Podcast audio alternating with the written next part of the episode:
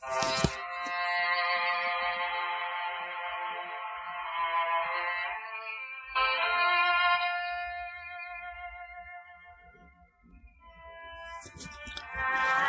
紫阳花日记》作者渡边淳一。妻子这个朋友所说的话是冷静而客观的。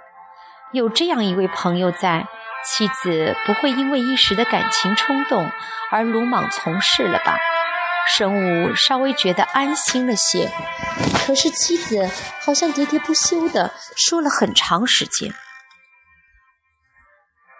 这金子用他一贯冷静的声音问道：“如果分开了，孩子们，你打算怎么办？”“如果可以的话，我想一起住，所以想得到抚养权。不过在经济上，孩子的监护权还属于他。”智麻子，你知道里面真正的含义吗？如果你放弃了监护权，你丈夫想怎样都行。比如说，可以不让他们和母亲见面，更何况也很难取得抚养权。为什么这样不讲理的事会横行于世呢？我根本想不通。总之，你先忍一忍。你丈夫是一个聪明的人，用不了多久，他就会对那个女人感到厌倦而回头的。而且，就算是他不回头，今后做那事的精力和体力也会慢慢消退的。在这之前，我一直在等他回心转意，心里感到很痛苦的。况且，我们之间早已没有了爱情，剩下的只是常年住在一起而产生出的惰性罢了。哎，夫妻还不都是一样？你的情况还不算是特别糟糕的。大家都各自在为孩子、为父母、房子贷款等事情奔波着，一点点的度过生活的难关呀。如果就这样改变看法，掩饰住家里的丑事，不再纠缠下去就好吗？这种事情，如果需要一生都去忍受的话，我不需要这样的人生。我刚一觉得自己是不是说的有些过分了的时候。电话那边就传来了志金子冷冰冰的声音：“你现在是怎么想你丈夫的？怎么想？我不想再看到他，讨厌极了。你仅仅是生气的话，那说明你哪儿都没问题。你还在爱着他，绝对不会。”我不禁叫出声来。是的，会的，亲爱的。如果真的没有了感情，对于你丈夫去那个女人的家里，你应该感到高兴才对呀。我小声嘟囔着：“是这样的吗？”智金子马上明快地说：“不要服输，智麻子，加油！”听了他积极乐观的话，我不禁点了点头，说了声谢谢，就挂了电话。的确，妻子的这位朋友是相当聪明的，还在埋怨、憎恨着丈夫，就是还存在着感情，仍然在爱着对方的证据。神武自己也觉得妻子碍眼、唠叨，让人感到厌倦，特别是因为过于嫉妒，曾随随便便地闯入了失之的家里，让人不能原谅。可是如此的生气与憎恨，也超出了对于错的标准，不也是对妻子还有感情的证明吗？只要有这份感情存在，夫妻之间就有重归于好的可能。既然接受了那位朋友的忠告，妻子或许多少会安下心来吧。但是下一篇日记，情况就完全发生了变化。十二月十日，星期日，二十一点三十分。星期六，丈夫又去了她那里留宿。今天是星期日，还是没有回来。女儿正在收拾着她参加中学合唱比赛时穿的衣服，儿子正投入地玩着他好久没玩的电子游戏。丈夫在外留宿的理由，在孩子的面前是很容易掩饰过去的。而知道真正原因的我，心里却格外的苦涩沉重。中午算是消愁解闷，准备给孩子做红薯点心。女儿高兴地说：“红薯点心还是妈妈做的最好吃。”夏美从很小的时候就非常喜欢这种肉桂的味道。一说起这件事，夏美就说：“如果我也当了妈妈的话，也想给我的孩子做这样好吃的东西。”夏美将来结婚了，也想要小孩吧？我问道。夏美一副大人的样子说：“总有一天想要的，而且小婴儿多可爱啊！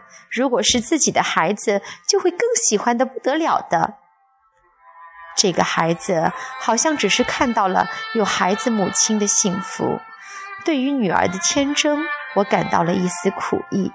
接着问道：“不过，即使结婚生了小孩，也要继续工作啊？”女人最好有自己的经济基础。说到一半，女儿说：“妈妈说的就是不要成为像妈妈那样的家庭主妇吗？”我点了点头。女儿却不高兴地说：“我如果结婚了，还是想像妈妈一样做好吃的料理，等着丈夫和孩子回来。”还是中学生的女儿，好像看到的只是我们夫妻外在的形式。女儿根本不了解，在这貌似和平的气氛深处，却潜伏着冰冷的、寒意彻骨的空虚。儿子也和女儿一样吧。神武看到这儿，烦躁地想：不会吧？如果让什么也不知道的孩子了解了夫妻间的冲突和矛盾，那真就麻烦了。孩子们对未来充满了梦想。如果他们的母亲将真相说出来，把这些梦想都撕成碎片的话，那真是做母亲的失败。不管怎么说，神武现在很担心。没想到妻子会说了这么多的话。女儿小时候一直想当小提琴家或者家电视主持人什么的。我对于她那一时的兴趣也任由她去，可是最近，女儿突然用很现实的口吻说：“我也许并不想像爸爸那样成为医生，我想做个有钱人。”不管他选择哪一样，我在心里都强烈的盼望着，希望他不是专职的家庭主妇，能够拥有自己的一份事业。家庭主妇并不像你想象的那么轻松自在，总是在家里等待家人回来，实在是需要宽容和耐性的。我不由得将孩子们作为了谈话的对象，发泄出在这之前积攒在心中的郁闷。那么，妈妈，你想当什么呢？是啊，我想了一下，含糊其辞地说：“妈妈也有过梦想的。”如果谈起过去的梦想，那就等于再次暴露因丈夫有外遇一事而自己所处的悲惨境地。总之，和孩子们围在桌边聊天时，丈夫那张唯一空着的座位总是浮现在我面前。现在那个人已经从这个空间中溜走，正和那个女人在一起。一想到这，我不由得悲从心中来。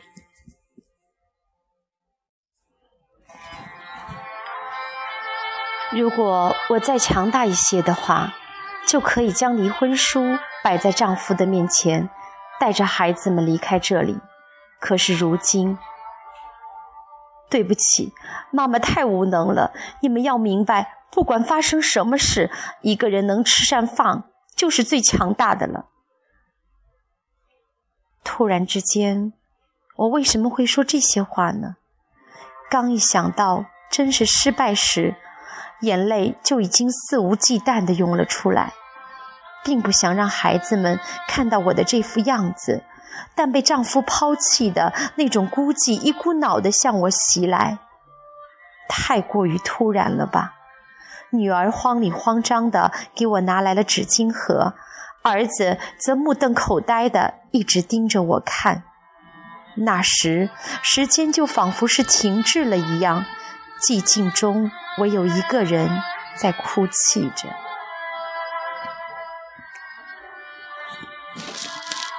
真糟糕！神武抱住了自己的头。妻子怎么能让孩子看见自己哭泣的样子呢？理由孩子们不一定很清楚，但现在是敏感的年龄阶段，一定会觉察出点什么吧？还是在某些地方补救一下和妻子的关系吧？神武边这样想着，边继续读了下去。